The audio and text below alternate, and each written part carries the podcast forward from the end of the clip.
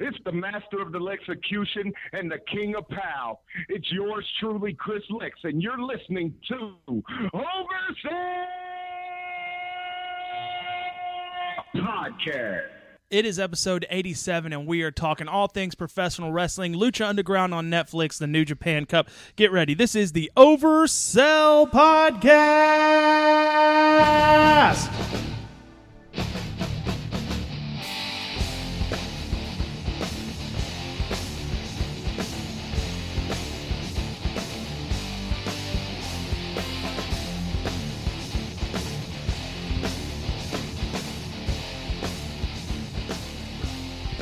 Ladies and gentlemen, welcome to the Oversell Podcast. My name is Derick.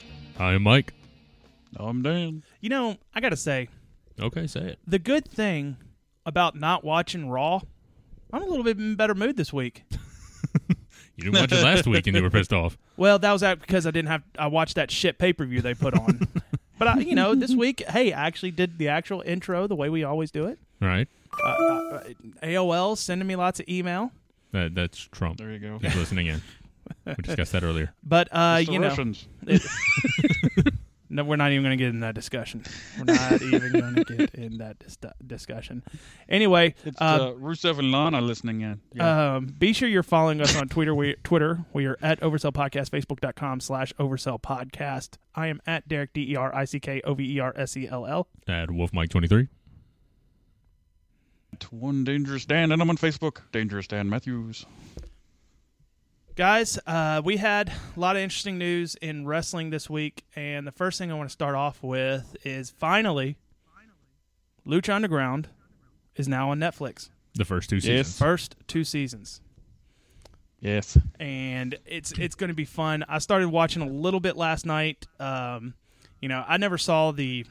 I think I, I didn't see most of the first season, but I, I got to see where Dario Cueto walked into AAA or CMLL or whatever, laid down a bag of cash and said, "You want to wrestle for me? Take this money, yeah." It is, and it's so cool because um, I really came in into season two.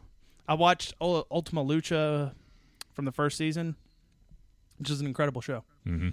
But now I can't wait to go through and actually watch this, like see the original El Dragon Azteca.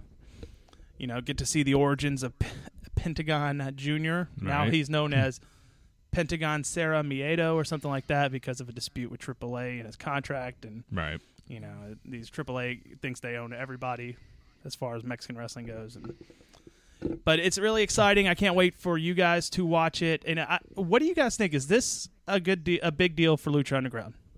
That's way more exposure than they've had. Because, I mean, it's a big deal for wrestling as a whole. yeah. Because, I mean, you know, right now they're on El Rey Network and you can only get that through certain providers. I mean, not everybody has access to that. So there's a whole lot of people that really don't even know Lucha Underground exists. But with Netflix, it, I mean, that's millions and millions of people right there that they get just instantly. Yep, and uh, and they're using all their superstars to promote it, like uh, Catrina and Johnny Mundo. Johnny Mundo, and of course the best guy on the show, Marty the Moth Martinez, who's been on this show. Go back and listen to it. You can ch- look us up at blogtalkradio.com and go check that out. Also, you can check out our live chat, mixlr.com slash oversell podcast. Uh, guys, also the New Japan Cup started off this week. and Uh, it was awesome, according to you. It 'cause was- I haven't seen it yet. It was. Uh, it's a fun show. You know, I, I hate that I'm the new New Japan nerd of the bunch, but I've gotten to where like I can't wait for Mondays because that's when the newest. Usually, that's when I get to watch New Japan stuff. Right. Because I can't wake up at two in the morning and try to and being functional the next day for work. I gotta, you know. So, Yet. but it's it is so much fun. Uh, let, um, forgot where I put my notes, but I know I took some. Oh, I see them. Yeah, So- okay. So Go find your notes. And we'll just chat about wrestling while you're gone.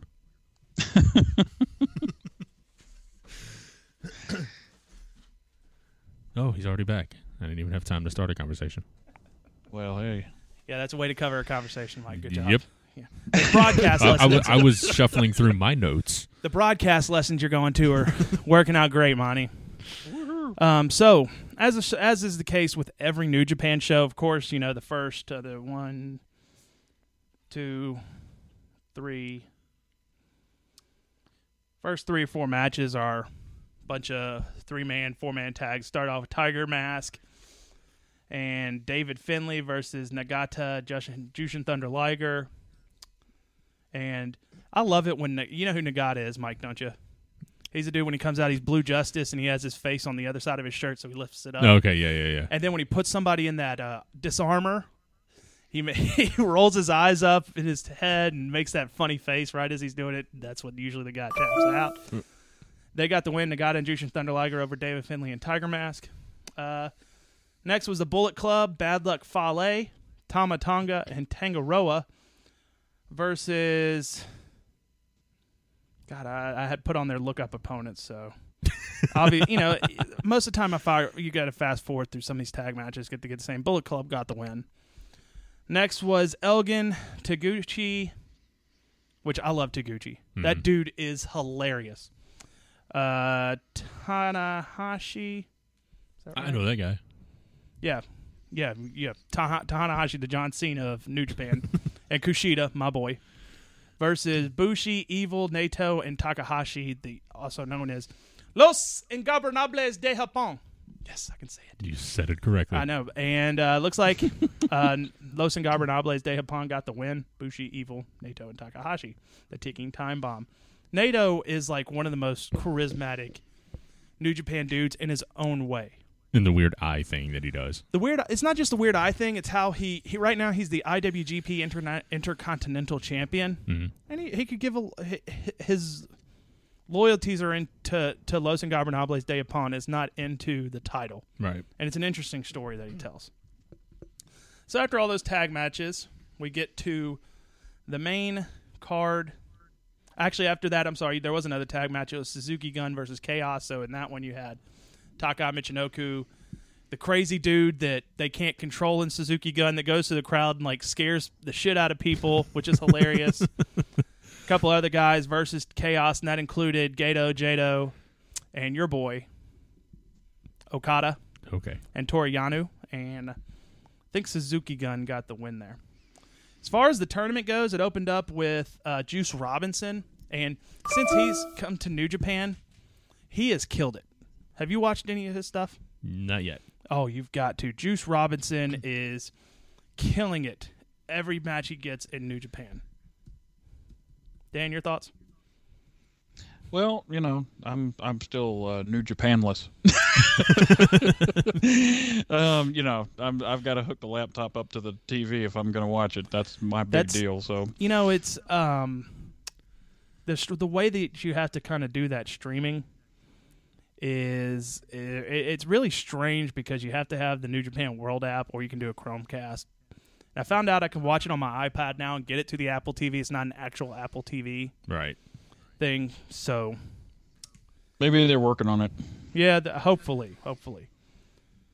So let's see, let's see, let's see, let's see. Actually, there's a new round I need to watch. You're behind. Yeah, I'm behind. I need to The go hell, back. Derick? Uh, Yeah. Oh, that was actually But I do, I do, I do have this little bit of news that uh, was very interesting. I got to talking to Chase Owens at the uh, benefit show we did for uh, NWA uh, Smoky Mountain uh, this last Saturday, and I got to talking to him, and uh, he was all prepared and set and ready to go to the Hall of Fame with Ricky Morton. Ricky Morton had invited him to go to the Hall of Fame very with cool. him and his entire family had been invited with tickets and everything. There's a dinner, there's you know everything going on, and and Chase had tickets to it. Well, at the last minute, New Japan called him back and wants him to go over there the week that he's supposed to go to the Hall of Fame. You ceremony. got, but you have to take that. yeah, You have to take that. So you first, have to take it. So do you so do you get to use his ticket? Uh, no, I didn't ask. you hinted. I, mean, you had to. I, I. I, I would have like, well, uh, does he need somebody to go with him? You know, it's I, mean, I mean, it's rude you know. to not have anybody use that ticket. yeah, it's just a waste of space, man. so going through the first round. So going through the first round, which was March 11th, March 12th, we have Hiroshi Tanahashi taking on Evil. Evil won that match. After that, we have Yuji Nagata who beat Tanga Roa from the Bullet Club. Then Michael Elgin lost to another Bullet Club member, Bad Luck Fale. Toru Yano beat Tama Tonga. Man, the Bullet Club's not faring very well in this tournament Like every at all. every match you've named so far, like before you named who won, I'm like, okay, that nope, lost. Okay, no, lost. And my favorite match so far of the tournament that I have seen is Katsuyori Shibata versus Minoru Suzuki. Those two guys beat the hell. This has been a showdown that's been in the making for the past couple of months since Suzuki Gun returned. Mm. It did not disappoint. Those guys beat the hell out of each other in a 20 minute match almost. It's just New With, Japan with their World. forearms a lot of forearms and elbows. you know, uh, Suzuki gave a kick to Shibata in the back. You know, Shibata got up Yeah. instantly, threw him down, and gave him one, and it looked like Suzuki did not enjoy it one bit.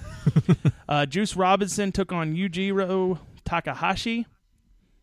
Uh, is that that's he's in the Bullet Club too, isn't he? Probably. Yeah, Juice Robinson beat him too. Like every other person you name is probably in the Bullet Club. Another hard hitting match, but was also a lot of fun to watch was Tomohiro Ishii versus Kenny Omega. Wow. you know, two very a, dra- drastic difference in two different styles. Yeah. You know, you have the Stone Bull Ishii who goes out there and Just to hurt people. I mean, it, it looks like he has a sheer joy of just hurting people. But you have Kenny Omega who's very charismatic, plays a lot of mind games with his opponents. You know, well, Tomohiro Ishii got the win. He advances on in the New Japan Cup. So that's another Bullet Club Hell member. yeah. Yoshihashi from I believe he is from Chaos took on Sanada, who is from who is the extremely big dude from Los Ingobernables de Japón, de Japón, Mhm. the cold skull dude. Right. That's another scary individual. Well, he's got to take on Tomohiro Ishii in his next match, so that should be a lot of fun. Um, in the second round, I'm not gonna. They they've actually had some of these second round matches, so I'm not gonna tell the winner because I'm gonna watch them. But we've got Evil taking on Yuji Nagata, Bad Luck Fale taking on Toru. That should be interesting. So, I, well, no, I'm sorry. Bad Luck Fale did beat Michael Elgin, so one person in the Bullet Club still in the tournament. Okay, right. Right. Uh, Katsuyori Shibata is taking on Juice Robinson. I feel bad for Juice Robinson because I'm sure he's going to catch it there. And Tomohiro Ishii is taking on Sanada. That's going to be a fun match to watch.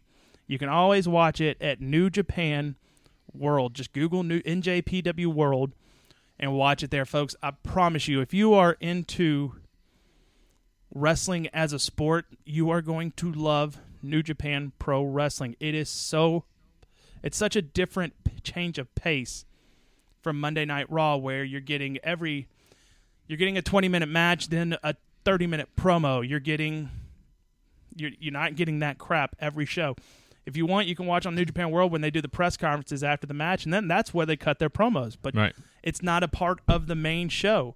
You know, they may s- the way they I've heard that I've I've heard um, Karl Anderson and Doc Gallows come uh, or say that you know they weren't cutting promos, so they would just cut them on the way to the ring. They just look at the camera the whole Right. time and cut a promo. So that's how you get them, and it's part all part of the action, and it's just such a different type of wrestling and it's very refreshing to me because this is the type of wrestling I like. I like ass kicking, great wrestling. Watch a Kushida match. You're going to see some of the best wrestling. Like, just I could just imagine Kushida being able to go with like Dean Malenko or Eddie Guerrero and those guys because he could, and he would hold their ground with them too because he's a great wrestler. You've watched. Right. I know you've watched a little bit of Kushida. Yeah, you've got to, Kushida, yeah. You you've got to see that, right? Yeah. I mean, he's very, you know, he's technical, but he also has a a bit of high flyer in him that'll, you know, to to capture that crowd. But I mean, ev- everything he does is smooth in the ring. Yep. I mean, everything is is just smooth. You know who I've interested recently got into New Japan Pro Wrestling? Yeah. Dan's buddy Mo Steagle.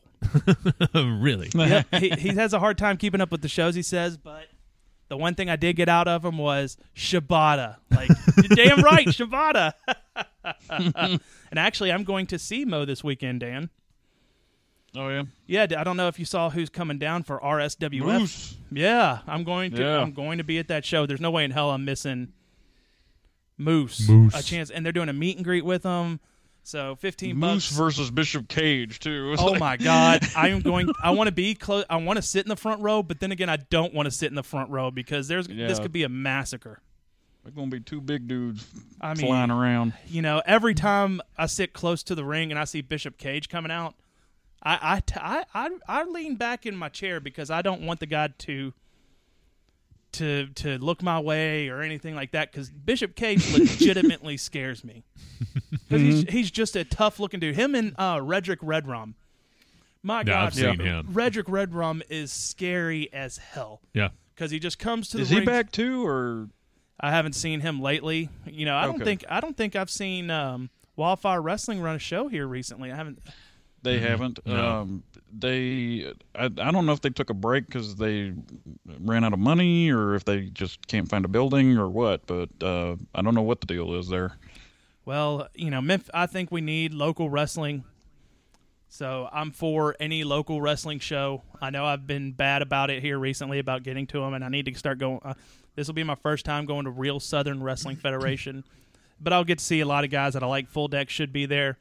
Alan Steele, Bishop Cage, some little little shit named Mo, Gladi- uh, the guy from the American Gladiator, Maverick. I think he does some stuff with RW, RSWF. So it's going to be a good show. It is Saturday, March 18th, 3715 South Perkins Road, Memphis, Tennessee, 38117. $15 front row and meet and greet with Moose. Fifth.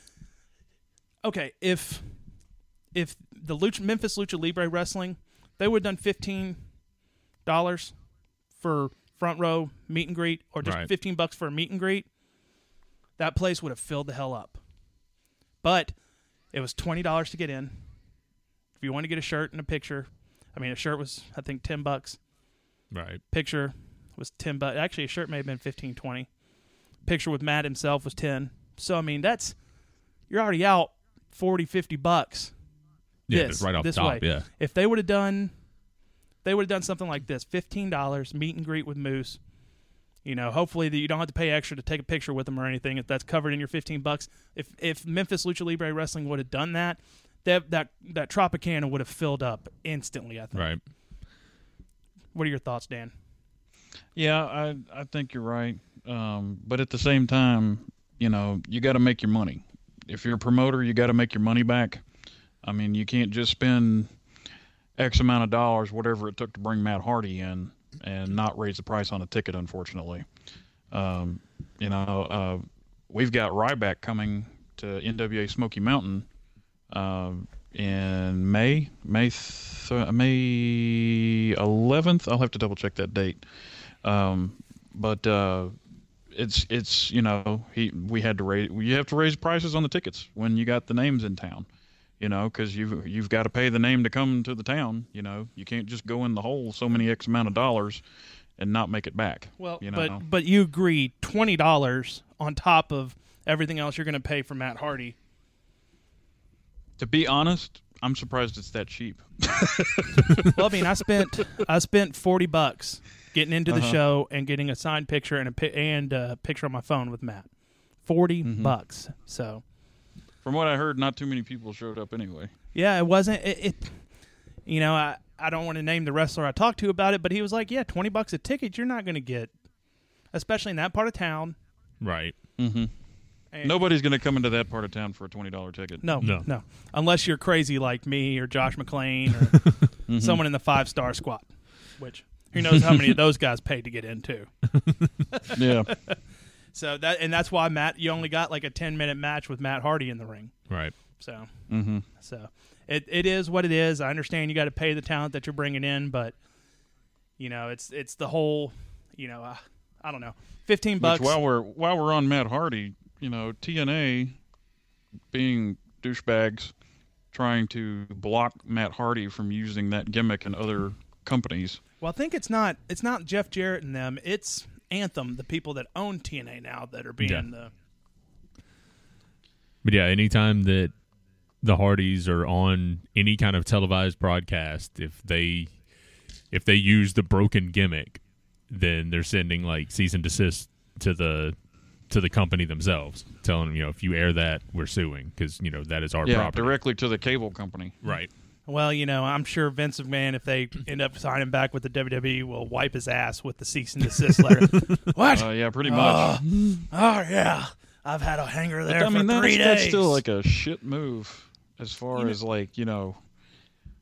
uh, They they came they came in at a time when TNA had no money, was on its last legs, and they did you know final deletion and you know all, all that other you know production wise and stuff like that and you know they they did all that stuff and that helped TNA in the ratings immensely Yeah. people Oh, watched yeah. that stuff Yeah.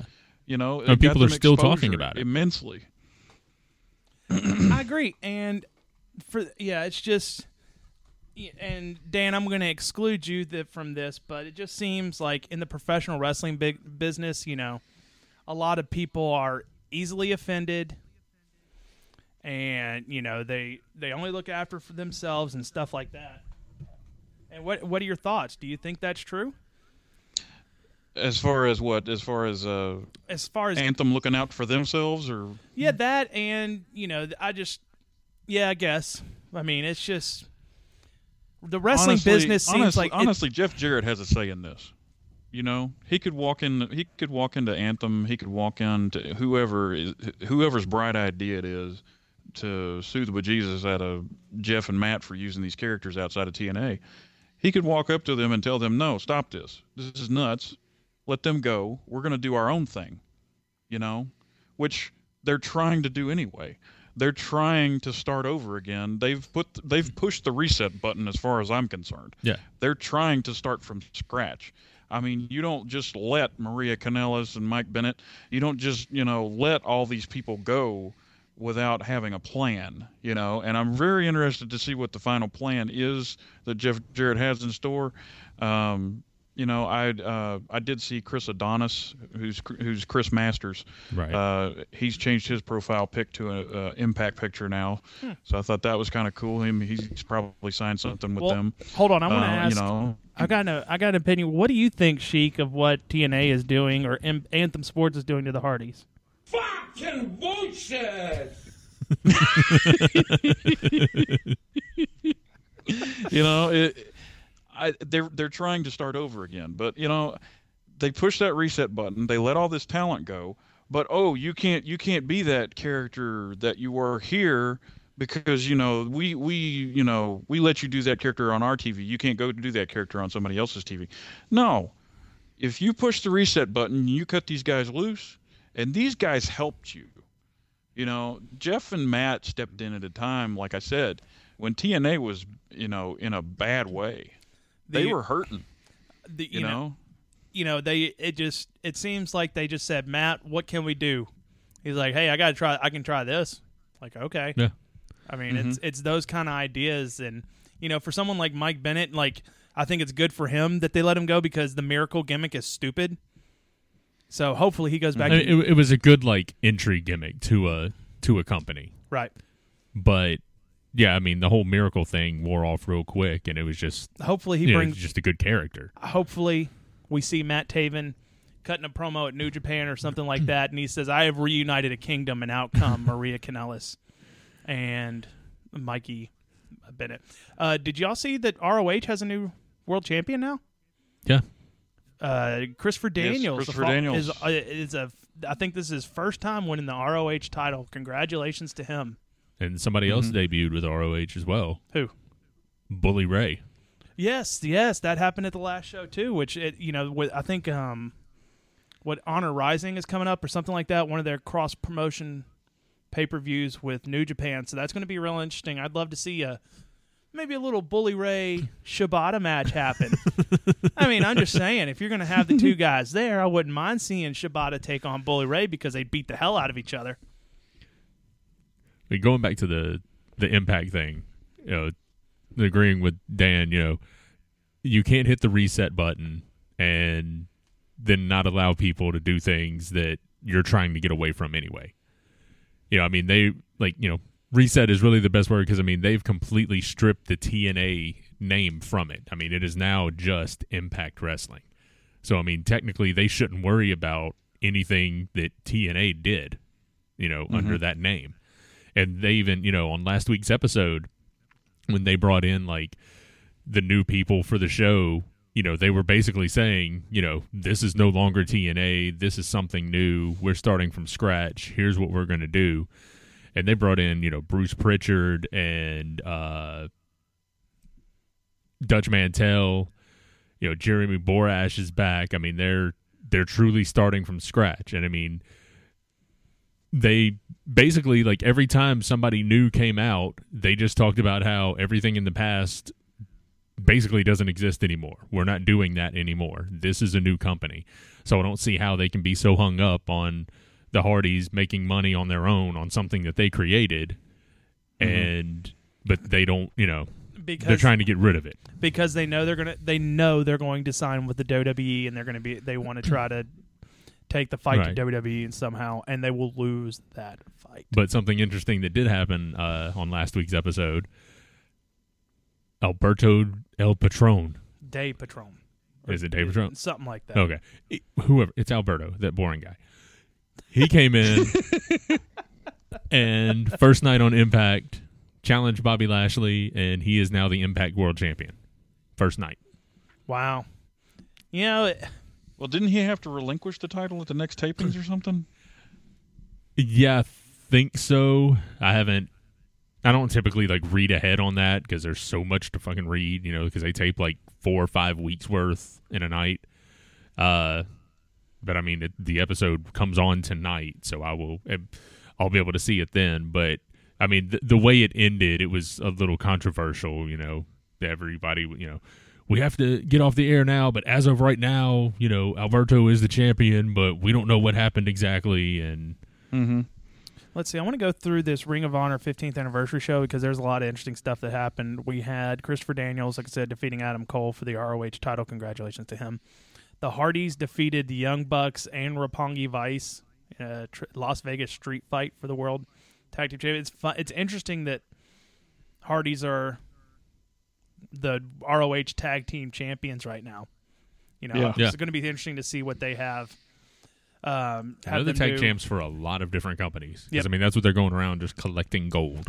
uh, Bully Ray and the Briscoes, which is I love the Briscoes, man. Bully Ray seems like a perfect fit for Oh, them yeah. too. They defeated War Machine, Hanson, and Raymond Rowe, and Davy Boy Smith Jr. Davy Boy Smith. I'm loving that Davy Boy Smith Jr. is getting a little bit of national exposure Right. with Ring of Honor and in New Japan because he's part of Suzuki Gun. Did you know that? Yeah, I think you told me that last week. Yeah, Uh, Marty Scurll defeated Scurll defeated Lio Rush. It's that's a hard name to say. Not Lio Rush. Marty Scurll. S C U R L L. Scurll. Sure. Marty Skrull. It's not Skrull. It's Marty Skrull. Marty, but not the moth. whatever. Yeah, not that not that awesome Marty. No, but Marty Squirrel's a badass too. Uh, the Kingdom, which is Matt Taven, TK O'Ryan, Vinny Marseglia, defeated Dalton Castle and the boys. Oh man, I love Dalton Castle and the boys. Jay Lethal defeated Bobby Fish. Uh, Frankie Kazarian defeated Hangman Page, Chris Sabin, Punisher Martinez, Cheeseburger, and Silas Young. In a- Cheeseburger. Cheeseburger in a six man mayhem match. I like Silas Young. You know, he's an older dude, but he's he claims he's the uh, you know a real man. Right. And when they whenever he shows up in New Japan, I think he's part of Chaos, and they all wear real man T-shirts when he comes out. Jay White defeated Kenny King in a singles match. That was night one, and then the night two of the TV taping. Wow, I forgot about Kenny King. Tell him about Kenny King. I just forgot about him. You know, he was. You know, Kenny King was. You know, from Tough Enough. Okay. George in our chat room says, "Never trust a grown man named Cheeseburger."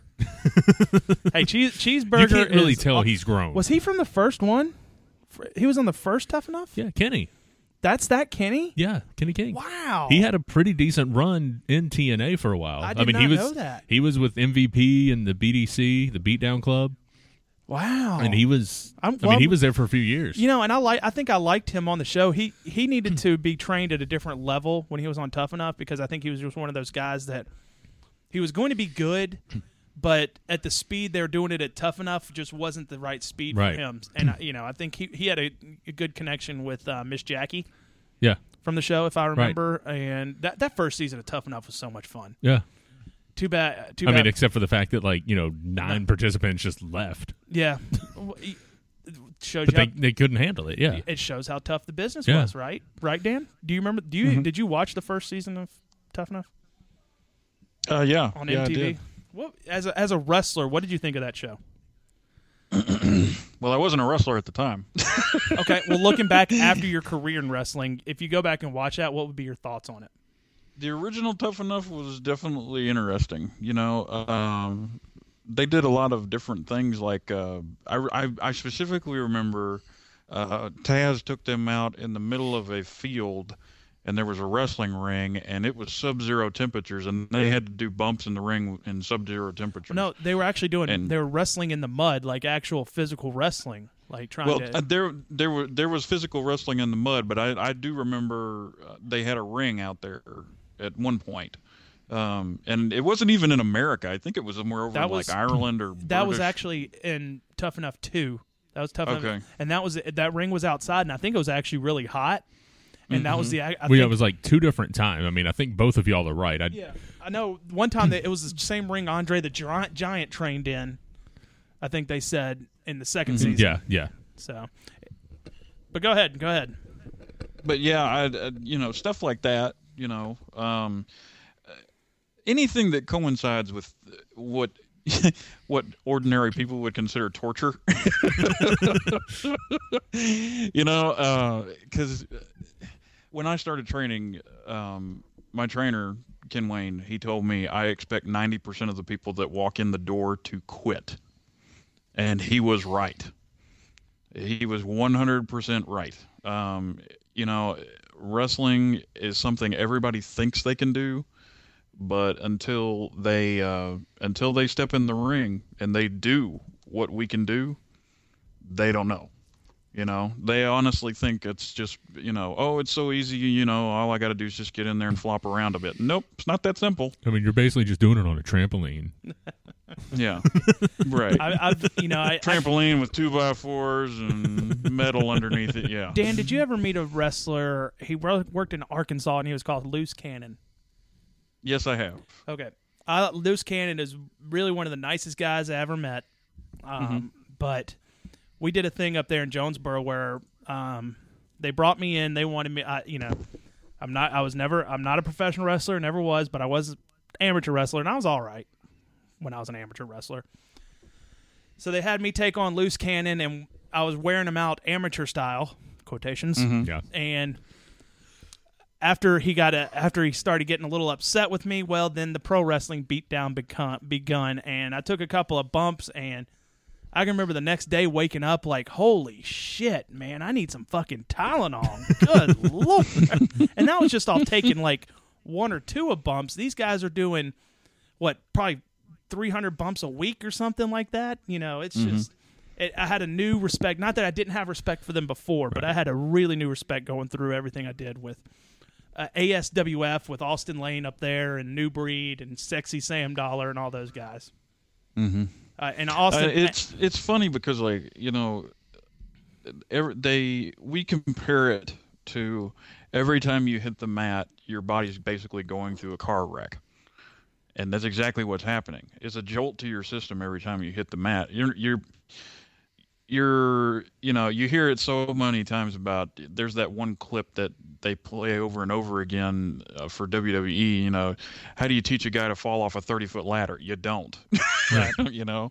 Um, you know JR saying that was, I think is hilarious. Is like you just don't teach it. You have to learn how to take the impact you know? And it's just every bump is an impact on your body. And you're and I'm a firm believer in the, the bump meter. You know, um, every th- th- there's a very common uh, phrase there. It's- It's called the bump meter, and your body can only take so many bumps before you finally you finally just says no, I can't take anymore, and it starts falling apart. And you know, that's a it's a well known term between a lot of wrestlers. Is like your bump meter. How's your bump meter doing? Uh, uh doing so hell. you know, it's just like I may fall apart any minute. You know, because I've been bumping for six days on the road, and you know, uh, and you know that's the reason why WWE does such a lighter style on on the road with them, as opposed to on the road with NXT.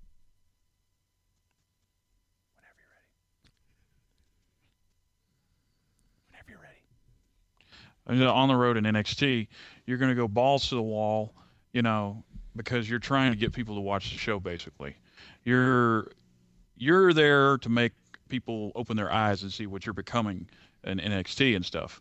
Now, when you get to the main roster, you you see how everybody's translating to the main roster. They slow down, and it seems like everybody just slows down to like quarter or half speed You know, it's that minuscule oh. moment of slowing down that saves your body. And that's the reason why when you see so many people like Charlotte and Bayley and Sasha and everything, they did these balls out moves in NXT, but they're on the main roster now. They do balls out moves every night. They're going to wind up in a hospital soon pretty quick. And they're not going to be making money for themselves. They're not going to be making for WWE. They're not going to be, you know, viable for the company. They're going to get released because they're going to get hurt often. So like they did that's with the reason the why a lot of those guys, you know, and girls, they they have to cut back. You know, they have to cut back, and that, and I think that's why the cruiserweights are starting to get a little bit more popular. That's what I was know? about to say. Yeah, because they Yeah. they did that. I mean, the cruiserweight classic. If you compare that to everything that they've done since they've been on the main roster, it's almost two different, like two completely different kind of styles. Mm-hmm. And I think the cruiserweights are starting to get a little bit of more more more and more momentum behind them now because they're the risk takers now. Right. You know, they're the ones that are doing the high flying stuff. They're the ones that are doing the gymnastics and you know, you know, flips and stuff. They're doing all that stuff that nobody else is doing on the roster, so they're getting the attention. So, Well, I want to. you know, I I think the cruiserweights, you know, that last pay per view, I think the cruiserweights were the one were the ones that had match of the night. I want to play a You quick know? game with you guys even you. on the pre-show. Yeah. Yeah. I want to play a quick game with you guys before we. This is not going to be our trivia segment because I got a trivia segment for us. So I just want to play a little game with you guys. Um, I'm going to name a WWE superstar, and I want you to tell me what uh, legendary superstar you would compare them to. Does that make sense? Okay. Sure. Mike, I'll start with you. I'm going to give you John Cena. Legendary superstar. Uh. Well, if you go by what you know WWE wants you to perceive him as, you know that Hogan. Okay. I mean, you know, the good guy that, you know, always does right, but always stands up for the little guy and always, you know, there for the good fight, basically. Dan Roman Reigns. Roman Reigns. If I had to give Roman Reigns an old school counterpart, I would have to say Macho Man Randy Savage. That's interesting. Explain that. Well, Macho Man, you know, he uh, he rode both sides of the fence a lot of times. He was a heel and a face, you know, but he never he was the times that he was champion, it was almost like he was playing second fiddle to Hogan, you know. And the times that he, you know, had a belt, he always had good matches with the people who were trying to take the belt from him, you know. So he's a reliable source for a good match, is basically what I'm saying, I guess Okay. and you know he's playing he's playing it to the hilt right now because people are booing him but he's still going out there and doing whatever he needs to do so Mike, uh, I'm going to give you AJ Styles. I almost want to say AJ Styles because he's been around for so long. Right, right. Uh, it's really kind of like a Shawn Michaels. That's what I was mean, gonna say. you know, Very good choice. never puts on a bad match, and I mean, just the overall, you know, talent that he has. You know, he anytime he's in a match on a, on a card, you can't rule him out for having match of the night just instantly. give me one, Mike. One what? Wrestler from tonight, from these days. Kevin Owens. New Year. I, for some reason, I- uh, Kevin Owens. Uh, this is going to piss a lot of people off. Don't care. Eddie Gilbert. That's why I chose him. Eddie Gilbert. And I'll tell you why. If you look at Eddie Gil- Gilbert's career, it's, there's a lot of parallels from what Eddie, Eddie Gilbert did, some of the angles he did with a a lot of the stuff Kevin Owens is doing now. Like, uh, I don't know if you guys remember the Tag Team of the Year award, but it was a, an award given between him and Tommy Rich, Eddie Gilbert and Tommy Rich. And by the time the award was actually presented to them, they were broken up and they hated each other. And they got in these two massive brawls where a lot of blood was spilt on Channel 5 Wrestling at 10 in the morning. There are kids in the audience. These guys are bleeding like stuck pigs all over the place. But in parallel to it was a great angle Oh, yes, it was. And in parallel to that, it kind of reminded me of the Festival of Friendship deal, to where there was a cel- there was a celebration, there was a massive beatdown afterwards. You know, the only thing Kevin Owens needs to do now is hit Chris Jericho with his car, and we have, and we have we have Eddie Gilbert. We can't rule it out. So, and you know, I know people are going. I know people hate on Kevin Owens because he's the fat guy that wrestles in a t-shirt. Blah blah blah. Never mind the fact that Kevin Owens can work a mic better than a lot of the people in the WWE, with the exception of maybe Chris Jericho, John Cena. I'll give him that because Yeah. when John Cena's in serious mode, John Cena cuts a great promo. Oh, and, the, yeah. and, and and the Miz. You know, those are the only mic workers I would say that if they're not better than Kevin Owens, they're as good as Kevin Owens. right. And then his ring work, I think he hasn't. I don't think he's had a bad match since he's been in the WWE or in NXT. Yeah. Hmm. But then again, he's just a fat guy that wrestles in his t-shirt and box and, or in, and basketball shorts. But let's hate on him for that Yeah. and forget the fact that he actually can work a stick and have great matches. Your guys' thoughts? Sorry for the diatribe.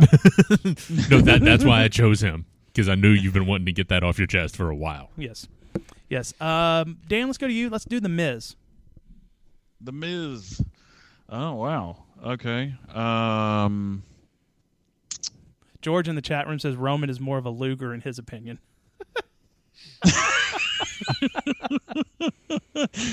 Oh, man.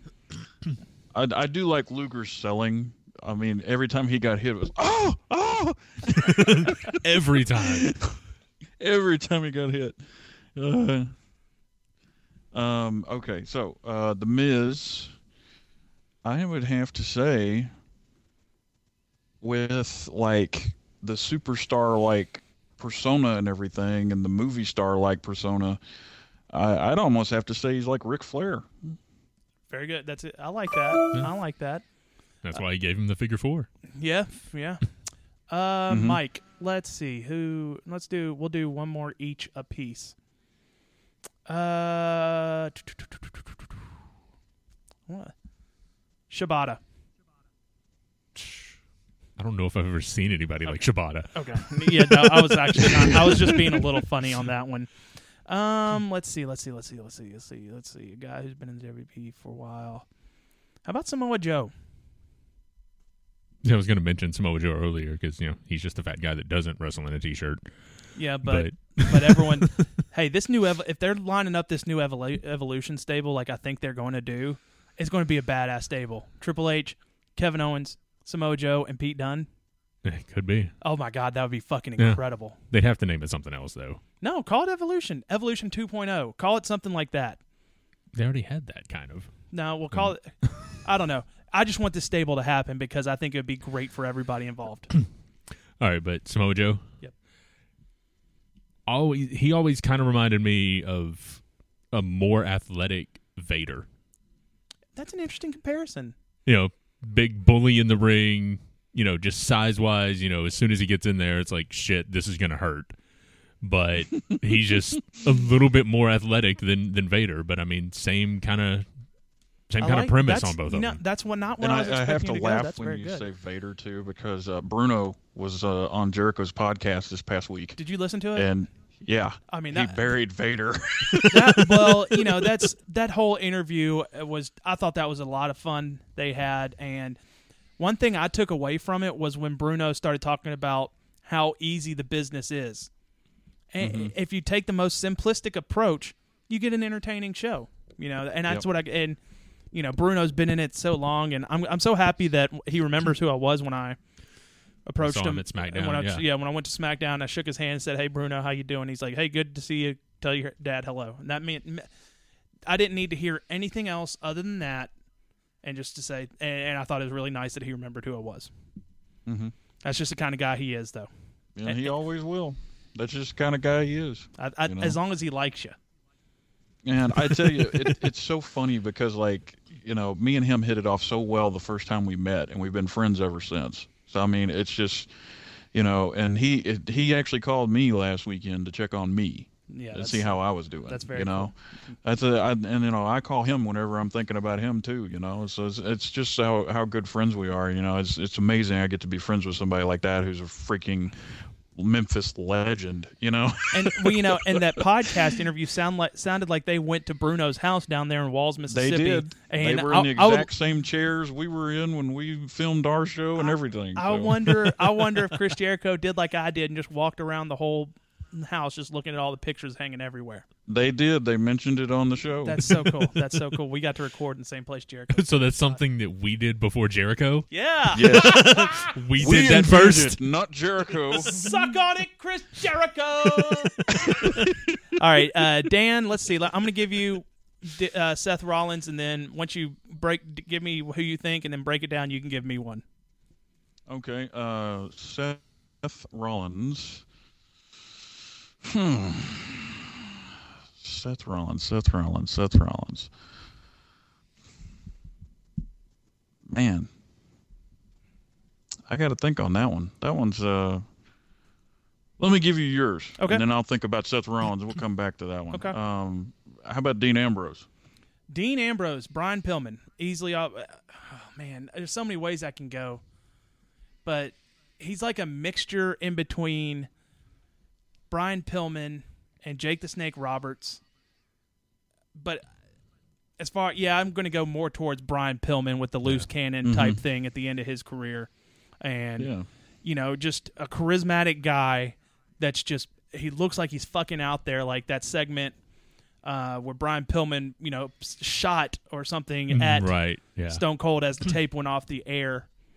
Uh, but yeah, when I see when I think of Dean Ambrose, I really do think of uh, not flying Brian Pillman, but the loose cannon Brian Pillman when he was in the Hart Foundation. Mhm. Seth Rollins. Well, I, I, I got, I've got Seth Rollins. It's like uh, See, the I think closest I can get to maybe a Seth Rollins would be Eddie Guerrero. okay. I- I think so for me, Seth Rollins, you can make the Macho Man comparison with him. Great, Yeah, great yeah, worker, very good, good charisma. Now, no one could cut a promo like, um, like Macho Man could. No one, and no one ever will because Oh golly, never. no, so, but I would say as far as a working style, I think Seth Rollins is closer to a Macho Man. But I could see Eddie Guerrero too, just a great mechanic in there in the ring, Mm-hmm. being crisp. I'm thinking like working wise is like mechanic wise, you know, and a little bit of psychology there, you know, in the in the mechanics of the wrestling, you know. And Eddie was all about psychology in the ring. So, you know, I'm I'm thinking that way as as far as Seth goes, you know. The last thing I want to talk to you guys about before we take a break, did y'all see the preview for Southpaw Championship Wrestling on the WWE Network? I saw that today. I died laughing. that was the most funniest thing I've seen in a while. I really seriously hope it goes somewhere. it's yeah, it's supposed to be a new show. It's like a parody, and you could see it. You know, when I when I first saw it, I'm like, motherfucker, they're gonna parody. It looks to me like a straight parody of Memphis wrestling. John Cena's name. It name. does. John Yeah. Cena's name is even start. Is, his first name is Lance. Yeah. Yep. Come on, that's he's Lance Russell. He even has his hair looks the wig he's wearing Right. looks just His like name his name is Lance Catamaran. yeah, exactly. And- let me see. WWE Oh, that looks so funny. Let me see if I They can. had Rusev Rusev in a cowboy hat with Lana dancing around him some way, shape, or form. And Sex Ferguson is going to be in it. That's Doc Gallows thing. Right.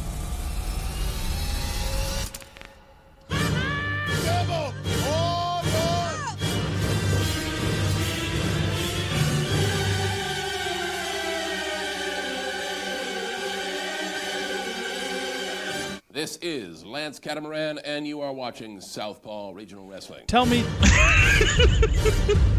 tell me, that's not him doing Lance Russell because Yeah. that's that's all I heard. That was a well, Lance. somebody somebody said Gordon Solie. I hear more Gordon Solie than I, I- do to- Lance in that one. I hear, but- I hear, I hear Lance Russell, but that's just me because it looks like it just looks like a parody of old territory, Southern territory wrestling, which Yeah, which it's going to be fantastic if they if they do it right. I, I'm gonna I'm just gonna die laughing watching it. I'm sure.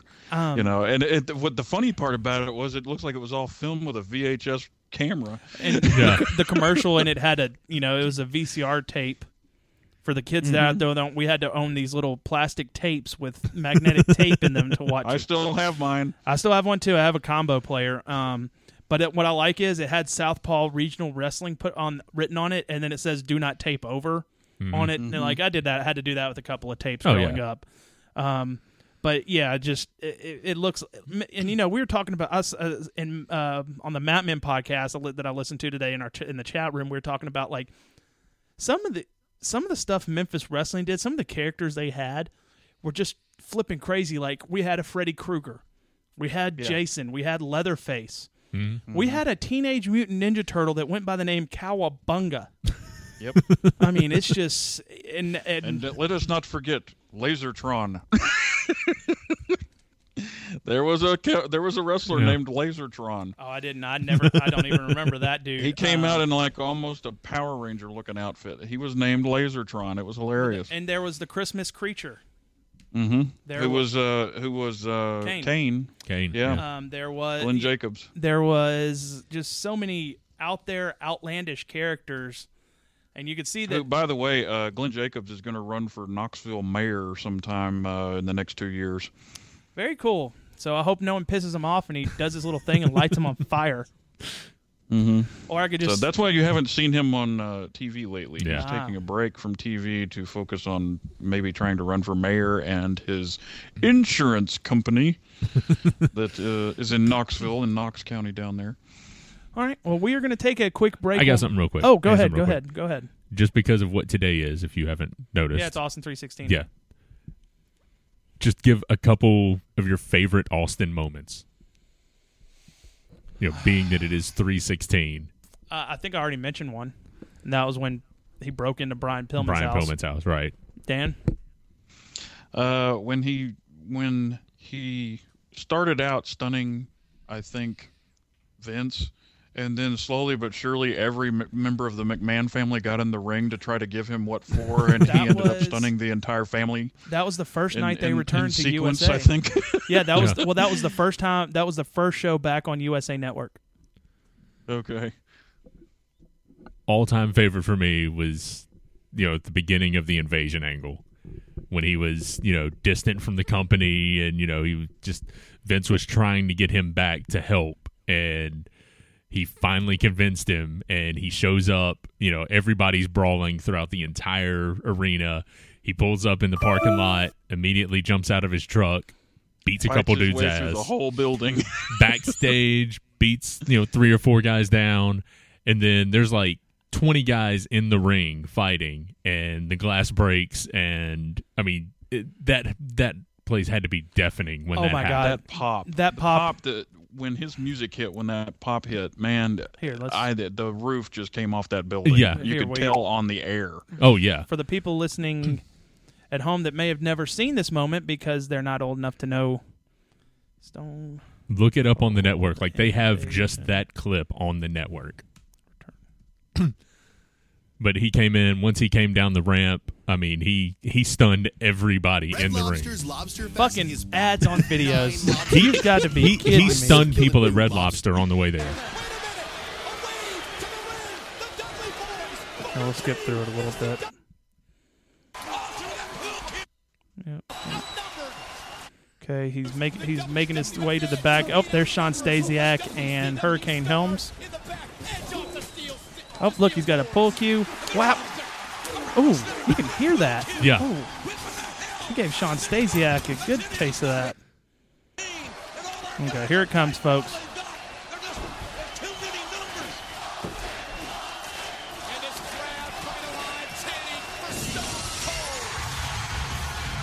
Oh my God, I'm getting Yeah. fucking I mean, damn! that, that was one time. Like I remember watching that as it happened, and like literally jumped out of my seat. I mean, no lie, I stood up in you know elation. It was just fucking crazy. And then the very next day was up at Lasertron, and Marky was up there, and he was like, "Holy shit! Did you see Raw last night?" And I mean, just oh, it was it was one of the most like to take the phrase from The Rock, it was one of the most electrifying nights in wrestling. And he stunned every fucking body. You know another one I just thought of? It's the stuff he did with um, Scott Hall. Like when he had him tied and gagged in a meat locker or something like that. Yeah. That was good stuff. He shot him with like the net gun. Yep, yep. But bef- even before the invasion, the the comedic stuff he did with Kurt Angle, where they were both like vying for Vince's attention, that was some of the best stuff ever. Man, that's probably like the greatest Raw moment ever. Oh God, Yeah. chill bumps. Well, let's take a quick break to recuperate because I need to go to the bathroom after that. uh, we will be right back. You're listening to the Oversell podcast.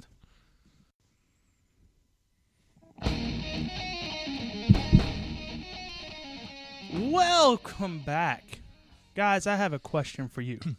Okay. Are you ready for a little trivia? Uh oh. Let's do it. Can you feel it, sir? It's time for a little bit of wrestling trivia.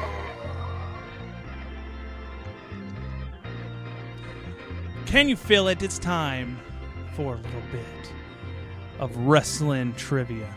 Can you feel it? Mike, can you feel it? I have felt it. Daniel, can you feel it? Oh, I'm, I'm feeling it so much. I have a list right here. It is a list of 10. It is the 10 most attended WrestleMania reported attendance. Okay. Three strikes, you're out. Um, let's make it interesting. You have to give the correct number and where it was. Either stadium, uh, city will be fine. City will be fine. I don't care about the stadium. I want to know the city that it was in. So who goes That's first? suck. You. who wants to go first? Uh, Dan gets it. Okay. Okay. The most the most attended WrestleManias. Yes. Okay. Uh, Pontiac Silverdome, of course. That and where was it? Oh, you said Uh, Pontiac Silverdome, which is in Detroit, Michigan. So that's Detroit, Michigan. Yeah. so Dan has one. Mike. Do we have to say like which, you know, WrestleMania it is, or Oh, I would prefer it. So we all but- WrestleMania three. Okay, Yep, yeah, yeah, yeah. okay. Mike, all right? Uh, last year's WrestleMania 32. where was it? That one was hell. I don't remember. I just know WrestleMania. It was big. Yeah. Give me give me a city and a state. It was one of the lower 48. All right, you know what? I don't want to make it too easy or too hard on y'all. Just give me the numbers. All right, so that was 32. Okay. Dan, Uh, That was Texas. I remember that now. There we go. Texas Stadium, Yeah. bro. Or there you go. uh, was it AT and T Stadium? Yeah, it's see, we don't, you don't even know. It was just Texas. What about Levi Stadium? Wasn't that like thirty one Yep. That the year before it? Yep. Mike, Uh, WrestleMania 17. WrestleMania 17 not on the list. That's a strike. Okay, I accept That that. was Houston, wasn't it? yeah, that was Houston. Yeah. Yeah, not on this list. Um, one of the ones that they had in Orlando. Can you tell me the number? Uh, was uh, I don't think thirty was in Orlando, was it? No, thirty was, thirty was New Orleans. Okay, I need an answer. Uh, yeah, go ahead. I'll go with New Orleans. That is- Uh, what number? it was thirty, right? Yep. That was going to be my next guess. This is really easy. Mike, you're up. Until now. uh, I'm trying to think of which one. Like, I'm really trying to think of like main events. Uh.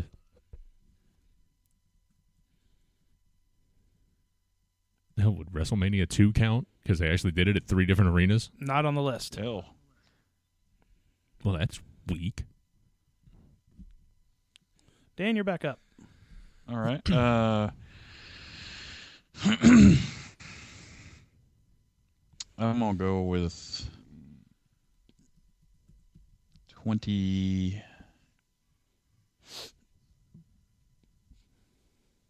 Twenty-nine was twenty-nine in Orlando. 29 was in East Rutherford, New Jersey, and is on the list. Okay. Mike, you're hanging on by a thread. Yeah, I'm gonna lose.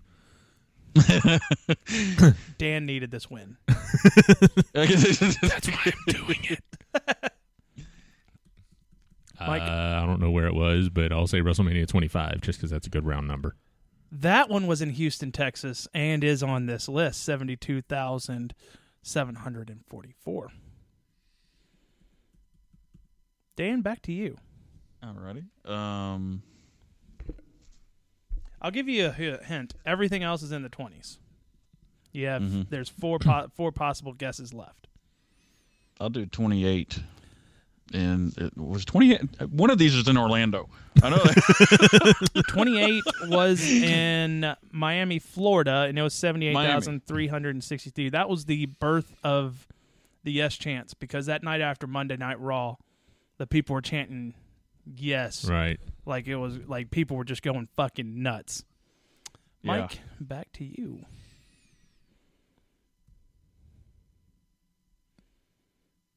I want to say. Again, I have no idea where it was. I want to say 18. That was- 18 not on the list. You're out. Yay, I lose. So Dan wins. so we'll just go through the list now. The top these are not in any order because I didn't have time to put them in order. All right. You had WrestleMania 3, Pontiac Silverdome, 93,173 people. You had WrestleMania 23, Force, Ford Field, Detroit, Michigan, 80,109 people. You had WrestleMania 24, the Citrus Bowl, Orlando, Florida, 74,635. Uh, you got you guys got WrestleMania 25. That was in Houston, Texas, 72,744. WrestleMania 26 was in University of Phoenix Stadium, Glendale, Arizona, 72,219. WrestleMania 29, Sun Life Stadium, Miami, Florida, 78,363 people. WrestleMania 29 was in New Jersey, 80,676. New Orleans, 75,167. I don't think New Jersey even had that many people in it to start out with. Well, it's just. I mean, I know it's travelers and stuff, but that and well that and you know New York is yeah. it's not that far of a drive. Then you had 31 in Santa Clara, California, 76,976, and then WrestleMania 32, AT&T Stadium, Arlington, Texas, 101,763 people reported attendance. Even though I just read today, like just like a little while ago, the actual number that like went through the turnstiles was like 82 or 84,000. They, you know, they were gonna Yeah. figure Because a way apparently WWE counted like all the ushers that were working there and all the Of crew course. that worked. And I mean, you know, anybody that was in the building at the time Hey. is counted towards attendance. you all got to pay for a ticket, even if you're working. but it did make over 17 million at the gate. That's cr- incredible. That's incredible. So it looks like um, I want to talk a little more quick wrestling news here. Lana is going to be. It looks like she, uh, while Rusev is out because he had to have surgery on his shoulder, it looks like she may be getting um, in the ring more. Wow. I think she's starting to train. At, she's doing some stuff at the performance center. She sent a tweet um, where she was actually in wrestling gear uh, the other day. So So- that's, something funny with Rusev. Uh, you know, he got pretty much squashed by Big Show. This past week on Raw, Big Show had a match with uh, Titus O'Neil and squashed him. And Big Show's doing this thing now where you know he does like three choke slams to beat somebody. You know, just just to get the point across. But Rusev tweeted. I guess Titus needs uh, surgery too. um, Kurt Angle had his first meeting with Vince McMahon as a comeback, and you know uh, it was interesting. The clip is pretty cool because, uh, you know, he thought he was kind of nervous because he didn't know what kind of reaction was going to get, and Vince McMahon gave him a big hug and everything like that. So that was pretty cool to watch that. Um, let's see. Let's Jack Swagger is officially released now. Yep. We the people salute you, Jack Swagger. Never forget when we did our stable draft. I picked Jack Swagger to be in my stable. Yeah. Um, Fully expect to see uh, on Impact next week. Swag Jacker. you know, I, call me a biased. Call me biased if you want to. New Japan would be a great place for Jack Swagger to land. if he's swag jacker, then I can see that gimmick. He comes in and Yeah. just steals everybody's stuff. He's jacking them of their swag. So he's There crime you time. go. Yeah. Oh. Hmm.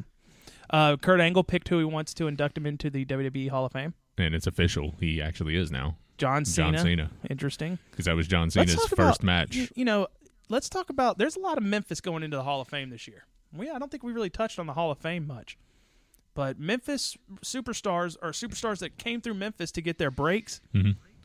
You know, they're all WWE Hall of Famers now. You've got the Rock and Roll Express, Yep. Robert Gibson and Ricky Morton, and you've got Ravishing Rick Rude. You know, he did a, a lot of his early stuff was right here in Memphis. You know, he came on and basically he was a Chippendales dude, just a really good looking dude. I think Missy Hyatt uh, managed him. Is that right, Dan? Do you remember that? I I believe so. Was it Missy Um, Hyatt? There, I, I think she was called Angel or something That's like right. that. That's right. That's right. That's right. That's right. That's right. But yeah, he got he got. I do big- remember. I do remember uh, Lawler getting a hold of his manager one night and just decking the living hell out of her. Like there, I've actually got. I've actually got that on VHS somewhere. Was like a. There was like a collection of matches that were at the Coliseum uh, that were on like a five VHS set, and uh, I got that on video and was like. They this girl apparently you know she was the antagonist manager that would always cost Lawler the match you know?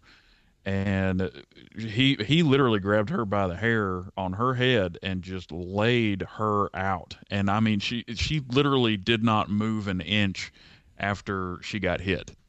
Um it's, it's uh, you know it was she didn't even really take a bump. She just fell. So it was almost like wow you know she got jacked up and it's going to be interesting to see the WWE acknowledge what one of the big things I think Rick Rude did in professional wrestling, and that was appear on Raw and Nitro yeah on the, the same, same night. night, So yeah. uh, it's going to be interesting to see if they talk about that at all. Wonder have they announced who's going to induct him? I don't think they've announced anybody other than Cena I think- being an inductor. I think Paul Heyman should induct Ravishing Rick Rude because I think they did a lot of work with each other throughout their careers. What do you guys think? Mm-hmm. Uh, yeah, either that. They've gotten into where the deceased uh, people that they're putting into the Hall of Fame, uh, like a family member might induct them. You know, uh, like Boss Man's wife and daughter uh, inducted him. You know, so I mean, they might go that route. You know, uh, they could very well go with Heyman. I d- yeah, and I just think with the history between the two because he was part of the Dangerous Sting. Alliance. I could see Sting, but yeah. he um he was part of the Dangerous Alliance, and that you know so was Paul Heyman. So I'm sure that he managed uh, Rick Rude at some point. So I just to me that just seems like um just a natural uh pick. Mm-hmm. Uh, what do you guys think? Uh, uh, how do you think is what they're doing with the Warrior Award in the spirit of what the Ultimate Warrior wanted? I don't think so. No. It's interesting that after he passes, that this award has kind of changed to where, and this is nothing against Eric Legrand. Right. This is nothing. Absolutely not. I don't have anything against him whatsoever, but this is not what the Warrior wanted that award to be for. and this is not about um, who they give it to last year, lady that survived cancer. What Joan Lunden. Yeah, That's Joan it, Lunden. That's it. That's it.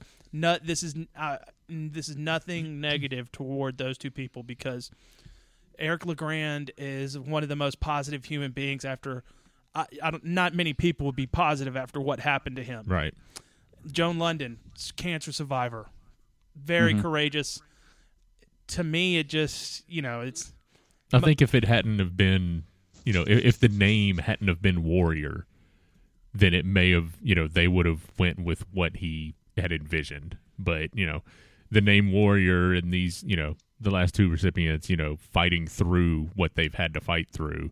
I mean, it makes sense name wise, but he was wanting more of like, hey, this guy's been doing camera work for WWE for the last twenty five years, and nobody knows his name. You know, Exactly. Right. that that's what he was you know- wanting. And you know, if they actually went by that, you know who have would have to win that award one year? Us for being in the No, the Occupy Raw. no, no, no, no, no. Down downtown Bruno would have to win that award because all you know he does. His life is that company.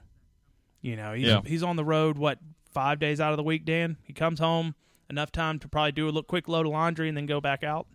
Mm-hmm. Even shorter time on pay per views Yep. Laundry and chicken wings is what I envision. and, and, a lot of apple juice. WrestleMania WrestleMania is coming up, and he probably won't be home for two weeks. yeah. Poor guy, poor guy. But you know what? I think he loves it. If he did, he wouldn't be doing it this long if he didn't love it and got probably got a good paycheck out of the deal. He's looking forward to retirement. Well, uh, you know, with all he does, at least on the Jericho podcast, it sounded like he's not bitter or anything towards anything that wrestling has given him. So no, no, he's, He's- he's not bitter or anything. You know, he's worn out. yeah, I go You know, that. He's worn out. You know, which you know, you're talking you're talking about a guy who's been in the wrestling business for more than thirty years. You know, uh, he's just been with WWE for thirty years. Um, you know, forty years of his life he's been he's been spent in the wrestling business. Uh, you know, he started when he was like 10, 12, 13 years old, uh, setting up and tearing down rings, and then moved into managing, and then you know, made his way into the ranks of Memphis wrestling and all the other indies and everything, and, and not you know, just not the just rest is managing, history. not just managing. So- He was a ref. You know, Yes. he's done every about anything. He, you know, he had matches with Uptown Karen against Bud Schropel and John Rainey, and made them look like a million bucks. Mm-hmm. Um, and So, I mean, it's not just it's just not the last thirty years of WWE. He's got a long history before he even Oh, yeah, made yeah, it yeah, WWF. yeah, yeah, yeah, yeah. So you know, uh, but you know, you're talking about downtown Bruno who would take a bump off the apron and land on the concrete floor. back when they you didn't know, have pads around all the outside. They did not have pads. But So- you know, in that story he told on Jericho's podcast about surviving that wreck, that is just that's I think one of the craziest stories I think I've ever heard a human being tell. hmm So It really is. It's it's you know, it's in it's incredible to hear. You know, and if you if you anybody gets a chance, you need to get his book too. It's it's I believe it's on crowbarpress.com. Um, and it's um, I forgot the name of it, but it's Bruno Lauer, and uh, I, it might be like Wrestling with the Truth or something like that. Um, but it's worth the read because it talks about all of his time, you know, growing up in the business, managing Sid as Lord Humongous, managing Sid as Psycho Sid, uh, the falling out with Sid, and then going uh, going to WWF, and you know, falling the Sid falling out with WWF, and you know, Bruno staying and Sid leaving. You know, it goes through all that stuff. And you You know, know, and it, it's a great read for anybody who's a wrestling fan, especially an old school wrestling fan. yep. Mike, yes, uh, Memphis wrestling moment. Yeah, I think I found one I can read. Let's do it. March 16th, 1981. Championship Wrestling presents Wrestling Mid South Coliseum. Don't see an attendance on here, but so that means it was thirteen thousand. probably, yeah. They were getting ready for my birth. All right, bottom of the card. Koko Ware versus the Angel. The Turk and El Toro versus Sonny King and Ron Sexton. The Bounty Hunters with Jimmy Kent versus Big Red and Eddie Gilbert. Billy Robinson versus Dutch Mantell. Southern Tag Team title match. Bill Dundee and the Dream Machine versus Wayne Farris and Tojo Yamamoto with Jimmy Hart. Jer- uh, main event Jerry Lawler versus Jack Briscoe with Jimmy Hart. Because Jimmy Hart managed everybody back then. Well, that was when managers had multiple clients, which is a lost art Yeah. in the WWE as well. Team's dream realized. The disqualification of Wayne Farris and Tojo Yamamoto has enabled Bill Dundee and the Dream Machine to win the Southern Tag Team Wrestling title. In other matches at the Mid South Coliseum last night, Jerry Lawler notched a win against Jack Briscoe. Big Red and Eddie Gilbert were awarded a victory after the Bounty Hunters were disqualified. Dutch Mantell disposed of Vinny Romeo. Romeo. That's what it says, yeah. Romeo. For you to say. Yeah. well, it's because his name wasn't on the original card. So it threw me off. Uh, Sonny King and Ron Sexton were victimized. That sounds horrible. By the Turk and El Toro. and the Angel and Koko Ware fought to a draw. So they fought until they played Pictionary and decided a winner. well, that's going to be it for this week. Thank you for listening. Thank you for downloading. As we like to end every episode, we like to do Superstar of the Week. So, Mike, Dan, I ask you, who is your Superstar of the Week? Oh, after last week, it feels so much better doing that. Dan, you're up. Uh, I'm gonna say Seth Rollins for the uh, the bit that they did in the last 15 minutes of Raw. Um, you know, with uh, Triple H and and them uh, attacking him. You know, and uh, I thought I thought I thought the last 15 minutes of Raw was good television. You know, um, that that whole the whole bit really from start to finish. Um, and I know you didn't watch it, so you don't care. But I'm on a break, and I, I did get to watch SmackDown, which, golly, we really didn't talk about WWE much at all at this podcast. No. That's awesome. yeah, I love it. We're a pro wrestling podcast. That, there's other wrestling stuff going There- on. Yeah. Yep, and, and that and that is the truth, folks. There's Ring of Honor. There's New Japan Pro Wrestling. Lucha Underground now has a lot more ways to get to it. You know, you have your local indie shows. Go out there, buy a T-shirt off a wrestler. I think I'm going to be buying a Most Eagle shirt this weekend. I'm sorry. you know what? Maybe I'll even get him to sign it just to make him feel a little bit better. Mm-hmm. Stone I'm sure Cold's he'll podcast that. start, uh, start, start playing. But you know, there's PWG. Go out there, check their website out. You can order all the DVDs. Battle of Los Angeles is always a fun tournament to watch and see where guys. What's interesting about PWG is you can see where guys came from, like Kenny Omega, Daniel Bryan, Kevin Steen, Mm-hmm. uh, Adam Cole, the Young Bucks, and a lot of them, you know, caught their big breaks by wrestling at these PWG shows. So that's another company to check out. It just, you know, there. Why go to the internet, go to YouTube. There's even more wrestling there. Go back and watch old USWA shows, which there's an episode you can find that's hosted by my dad, Bud Schropel, which is hilarious because my dad still had a little bit of hair, and that's what I love to mess with him about when I go back and watch it. But there's just there's so much wrestling out there tweet at tweet at your favorite local wrestlers. I love tweeting with Austin Lane, Dustin Five Star. You know, there's just so there's so much wrestling content to not just be focused in on what is now called not. You know, they won't even call themselves a wrestling company in the WWE. So that's just that. I'm sorry for that little diatribe there. Mike, who's your superstar of the week? AJ Styles. Why? He killed everything since since last week. You know, just the whole, you know, I'm the best wrestler of the last year, and I don't even have a match at WrestleMania, and then he just beat the shit out of Shane McMahon. And you know, that's another going to give me another diatribe here. Let me ask you that, guys. This is it a waste for AJ Styles to be wrestling Shane McMahon on this show? I think so. I think so as well. You, he is, and uh, I'm going to catch hell for this, and I don't care. But he, legitimately, I think he is the best wrestler in the world right now, in all standpoints. He's killing And his and nobody's going to argue that fact with you. Nobody can argue that fact with you. so You to- know, I just don't think that there's anybody that they've brought up to the level of main of, of the main roster that can hang with AJ. You know, you know maybe next year at New Orleans we'll get AJ and Shinsuke. Yeah. you know, That's Um, that's the only guy I think it was. I think Samoa Joe would be able to hang with him, have a great Yeah. match. Yeah. I think Seth Yep. Rollins would have a couple of banger matches with him. Angle wants it. Yeah. and- oh my God, AJ Styles and Angle these days. Yeah. Oh, that dude, that great. is that to, to this day that's the best match I've ever seen live.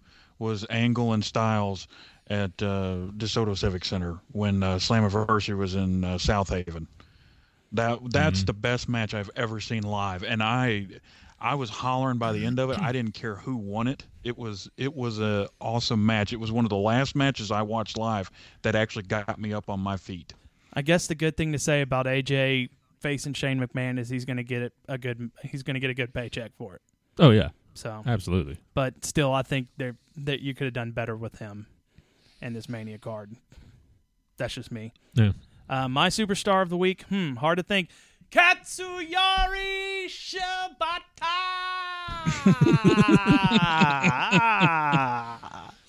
I just love Shibata, man. I can't get enough of Katsuyori Shibata. We've kind of picked up on that here. He's so badass. Dan, I know if you watched New Japan and if you saw some of the forearms that um, Shibata throws in his matches, you'd be like, "Good God Almighty, this guy would be fun to work with."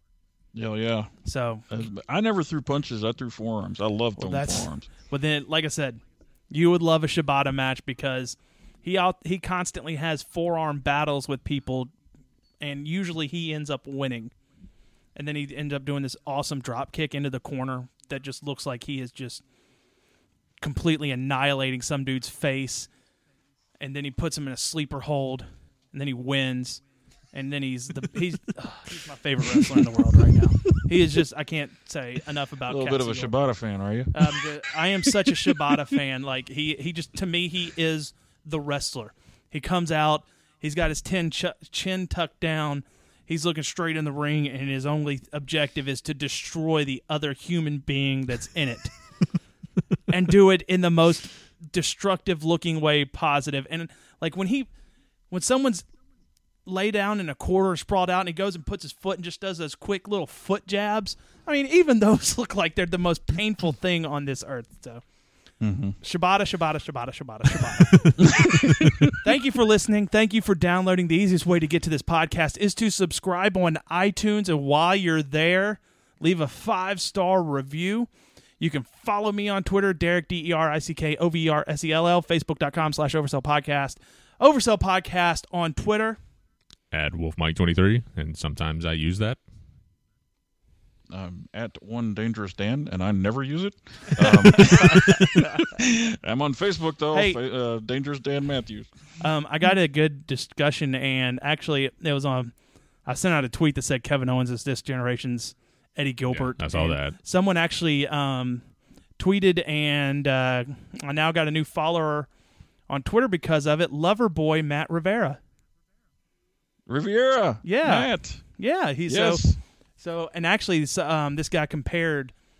Uh, he said Matt R- Riviera is this generation's Eddie Gilbert. You just don't know it yet. So, I just I thought that was neat that you thought now that Matt Riviera is following me on Twitter, so we'll definitely have to get him on the show. Yeah, yeah, Matt Riviera. He, uh, you know, I think him and Tim Storm are supposed to be wrestling eventually for the NWA Heavyweight Title. Up there in Dyersburg. Yep, I think so. All right. Well, folks, thank you for listening. Thank you for downloading. You've been listening to the Oversell Podcast.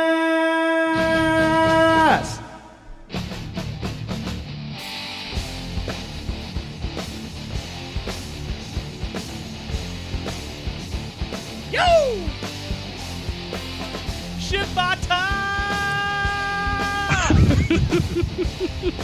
See you later, folks!